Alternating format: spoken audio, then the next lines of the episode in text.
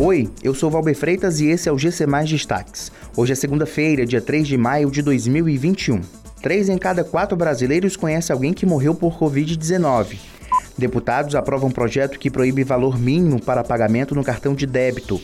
E terceira fase da vacinação em Fortaleza pode começar nesta semana.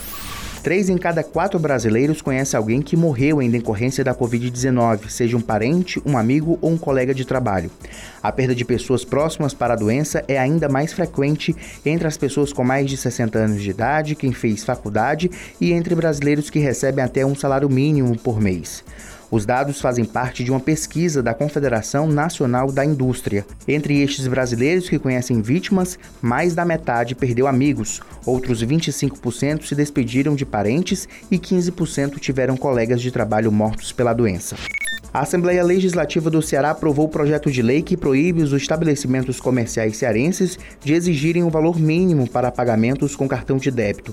De acordo com o autor do projeto de lei, deputado Marcos Sobreira, do PDT, a iniciativa tem o objetivo de garantir o direito dos consumidores. Segundo ele, a prática é abusiva e fere o Código de Defesa do Consumidor.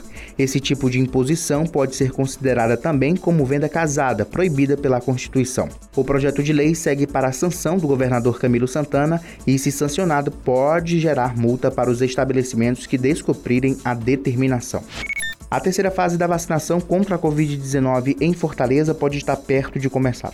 Isso porque as doses da Pfizer, novo imunizante que está sendo distribuído pelo governo federal, chegaram hoje à capital e devem ser usadas no grupo de pessoas que possuem comorbidades. Para que este grupo seja imunizado, no entanto, será exigido um atestado, prescrição ou relatório especificando a indicação da vacina pelo médico. Essas e outras notícias você encontra em gcmais.com.br. Até mais!